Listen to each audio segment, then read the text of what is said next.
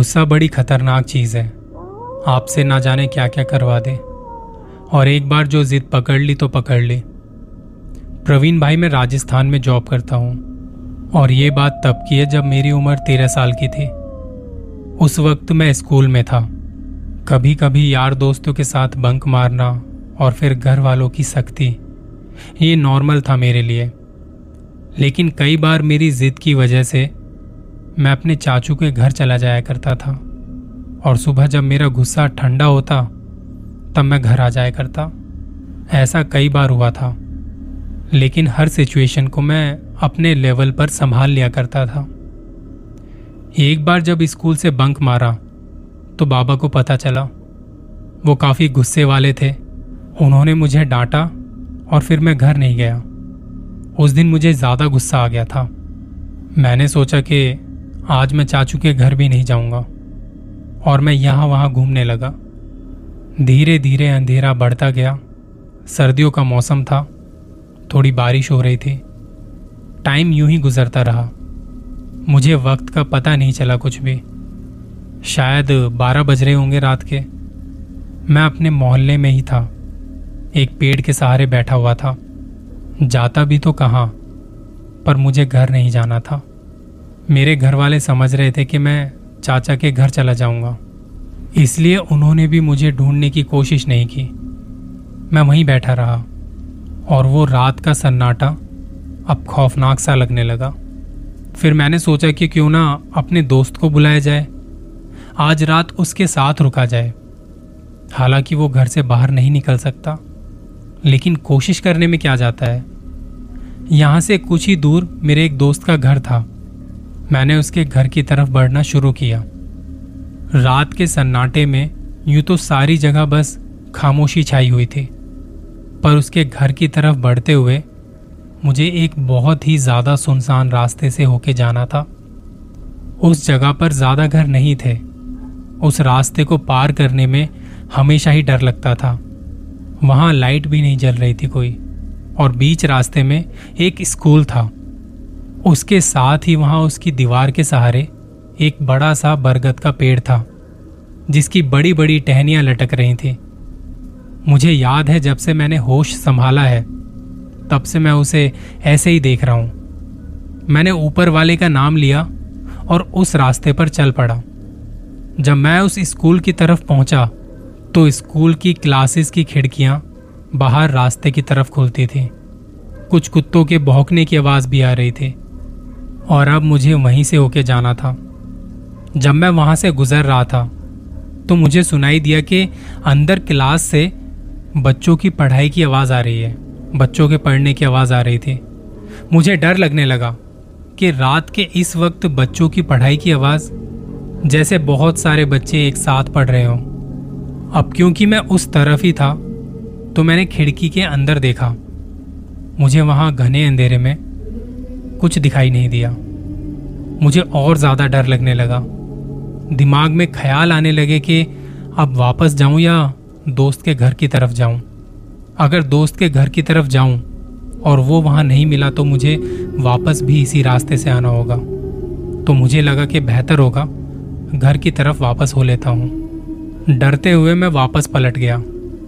और प्रवीण भाई, तब अचानक कुछ ऐसा हुआ कि उस पेड़ की कुछ डालियाँ अचानक से स्कूल की छत पर गिरने की आवाज़ आई और मुझे सुनाई दिया कि किसी ने मेरा नाम लिया है। रोहन कहाँ जा रहे हो? मैं सच बताऊँ तो काँप गया। ये आवाज़ तो मेरे बाबा की थी।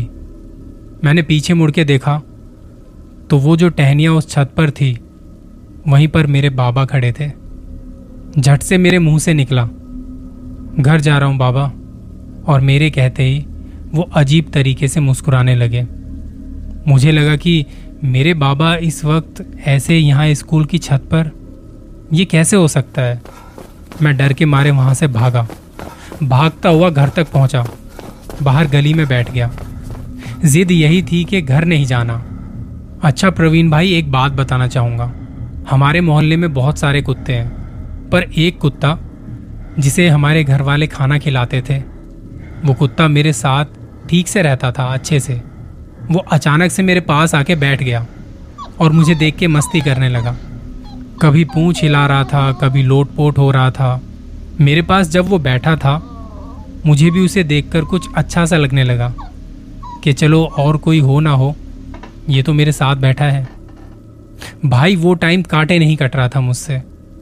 सर्दियों की ठंडी रात और हल्की हल्की धुंध मुझे कमज़ोर कर रही थी। कभी मेरे दिल में आता कि घर चला जाता हूँ और जाकर सो जाता हूँ। पर नहीं, ना जाने कैसी जिद थी। और अभी थोड़ी देर पहले मेरे साथ वो वाक्य हुआ भी था, जिसके बाद से मैं वैसे ही डरा हुआ था। वहाँ मुझे बस उस कुत्ते का सहारा था। मैं उसके सिर पर हाथ फेर रहा था, उसके साथ खेल रहा था, और देखते ही देखते वो कुत्ता एक पोजीशन में आ गया, जैसे उसे कोई दिखा है और वो तैयार है। उसकी नज़र आगे गली के कोने पर थी। अपनी गर्दन तिरछी करके उसने दांत बाहर निकाल लिए। उसे देखकर मुझे मुझे भी बड़ा अजीब सा लगा। मुझे लग रहा था जैसे वो किसी पर हमला कर देगा। मैंने जब उस तरफ़ देखा तो मुझे कोई नज़र नहीं आ रहा था और एकदम से वो कुत्ता उस जगह की तरफ़ दौड़ा। भागते भागते वो उस अंधेरे की तरफ़ दौड़ता चला गया और अचानक से जैसे उस कुत्ते को किसी ने मारा हो। और वो रोने की आवाज़ निकालने लगा। तब उसने पोजीशन बदली, जैसे वहाँ से अब उसे भागना है, और फिर एक बार उसे दोबारा से किसी ने मारा। मैं ये सब देख रहा था। तकरीबन आधे घंटे तक ये सिलसिला चलता रहा, कि कोई तो है जो इस कुत्ते को नज़र आ रहा है, और वो उसे मार रहा है। वो बार बार उसके पास जाता और सामने से कोई उसे वैसे ही मारता। मैं बहुत ज़्यादा डर गया था, बहुत ज़्यादा। परेशान हो गया था। डर के मारे मेरे पैर कांपने लगे थे।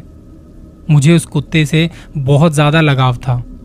मैं ये तो समझ चुका था कि ये जो कोई भी मेरे पीछे है और इसे नज़र भी आ रहा है और ये बार बार उसके पीछे जा रहा था। शायद मुझे बचाना चाह रहा था। कहीं वो मुझे नुकसान ना पहुँचा दे। थोड़ी देर में मैंने महसूस किया कि वो बेचारा मेरी वजह से मार खा रहा है। मुझे यहाँ से चले जाना चाहिए, ताकि इस पर और जुल्म ना हो। मैंने सोचा कि अपने घर से, साथ वाले घर से अपने घर की छत पर जाकर बैठ जाता हूँ। यहाँ पर रहा तो इसके साथ जुल्म होता रहेगा, क्योंकि ये मुझे बचाना चाह रहा था। फिर मैं उठा और अपने घर के साथ वाले घर से छत पर चला गया। वहाँ जाकर बैठ गया और बैठा रहा। मुझे आज तक बुरा सा लगता है कि मैं इतना जिद्दी क्यों था? पता नहीं कैसी जिद थी। खैर, मैं अपनी छत पे बैठा था और आसपास का माहौल मुझे बहुत खौफ वाला लग रहा था। प्रवीण भाई, आपको क्या बताऊँ कि मुझे वहाँ फील हो रहा था जैसे गली में कोई चल के जा रहा है। मेरा ध्यान उस तरफ़ ही था। मैं अपनी छत पर बैठा, घर की बालकोनी और बाहर गली को देख पा रहा था। तभी अचानक गली में अपने घर की दीवार के पीछे महसूस हुआ कि कोई दो आँखें मुझे देख रही हैं। वो पल बड़ा खौफनाक था। गली मोहल्ले से कुत्तों के भौंकने की आवाज़ें भी आ रही थी। आपको सुनने में शायद इतना डर ना लगे, मगर वो आँखें मुझे आज भी अच्छे से याद हैं। उन्हें मैं कभी नहीं भूल सकता। थोड़ी देर बाद फिर जैसे ही मेरा ध्यान उन आँखों की तरफ़ गया, वो आँखें दीवार के पीछे कहीं खो सी गई। जैसे कोई तो था वहाँ, जो मुझे ही देख रहा था, और वो अचानक से नीचे हो गया। अब ना मेरे अंदर घर जाने की हिम्मत थी, ना ऊपर बैठे रहने की। ना मैं चीखूं चिल्लाऊं कि कोई मेरी मदद के लिए आ जाए। अपने किए की सजा तो मुझे भुगतनी ही थी, और मैं ऊपर बैठा बैठा डरता रहा। थोड़ी देर बाद मुझे महसूस हुआ कि वो जो कोई भी है, क्योंकि मैंने उसे अभी तक ठीक से देखा नहीं था। कि वो औरत है या आदमी। मुझे लगा कि मेरे आसपास ही छत पर मौजूद है वो। मुझे उसके कदमों की आहट आने लगी। कोई अपने पैरों को घिसड़ घिसड़ कर चल रहा था। आप एक बार खुद को इमेजिन कीजिए कि रात के वक्त जब सब सो रहे हैं, आधी रात के वक्त आपको ऐसी आवाज़ आए तो आपकी क्या हालत होगी? मुझे भी वैसा ही डर लग रहा था। मन ही मन सोच रहा था कि कैसे भी मुझे यहाँ से जाना है। पर मेरे हाथ पाँव काम नहीं कर रहे थे। ऐसा लग रहा था जैसे किसी ने मेरे शरीर पर काबू कर लिया हो। वो कुत्ता जो अभी भी वहीं कहीं घूम रहा था, वो अचानक से छत की तरफ़ देख के भौंकने लगा। जैसे उसे भी ये अंदाज़ा हो गया कि कोई तो है, मेरी छत पर मेरे आसपास कोई है। काश मैं घर चला जाता। कम से कम ये तकलीफ़ तो ना उठानी पड़ती। अब इसके आगे और क्या होने वाला था? मैं बस वही सोच रहा था। मुझे महसूस होता रहा कि वो जो कोई भी है, मेरे आसपास ही घूमे जा रहा है। मैं डरते डरते कांपते कांपते वहीं गिर पड़ा। कब कब में मेरी आँख लग गई, मालूम नहीं। मुझे लगा कि जैसे किसी ने मेरा हाथ पकड़ा और मुझे नीचे की तरफ़ लेके जा रहा है। मैंने नींद भरी आँखों से ही देखा। तो वो मेरे बाबा थे। वो बिना गुस्सा किए मुझे मेरे बेड तक लेके आए और वहाँ सुला दिया।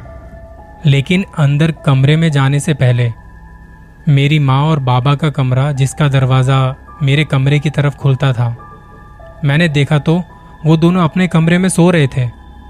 फिर ये कौन था जो मुझे यहाँ तक पकड़ के नीचे ला रहा था? शायद ये वही था जो स्कूल से मेरे पीछे पड़ा था और मेरे बाबा के रूप में मेरे साथ था वो। इसके बाद मुझे पता नहीं मैं कब कब में सो गया। मैंने अपने माँ बाबा से माफ़ी मांगी। मैं रोता रहा रोता रहा। और उस दिन सोच लिया था कि चाहे कितना भी गुस्सा आ जाए, मैं ऐसे घर से बाहर नहीं रहूँगा और ना ही स्कूल बंक मारूँगा। इस कहानी का कोई भी बेस्ट मोमेंट जब आपको वो डर महसूस हुआ हो तो कमेंट करके ज़रूर बताना। मिलते हैं अगली कहानी में। अपना ख्याल रखिए।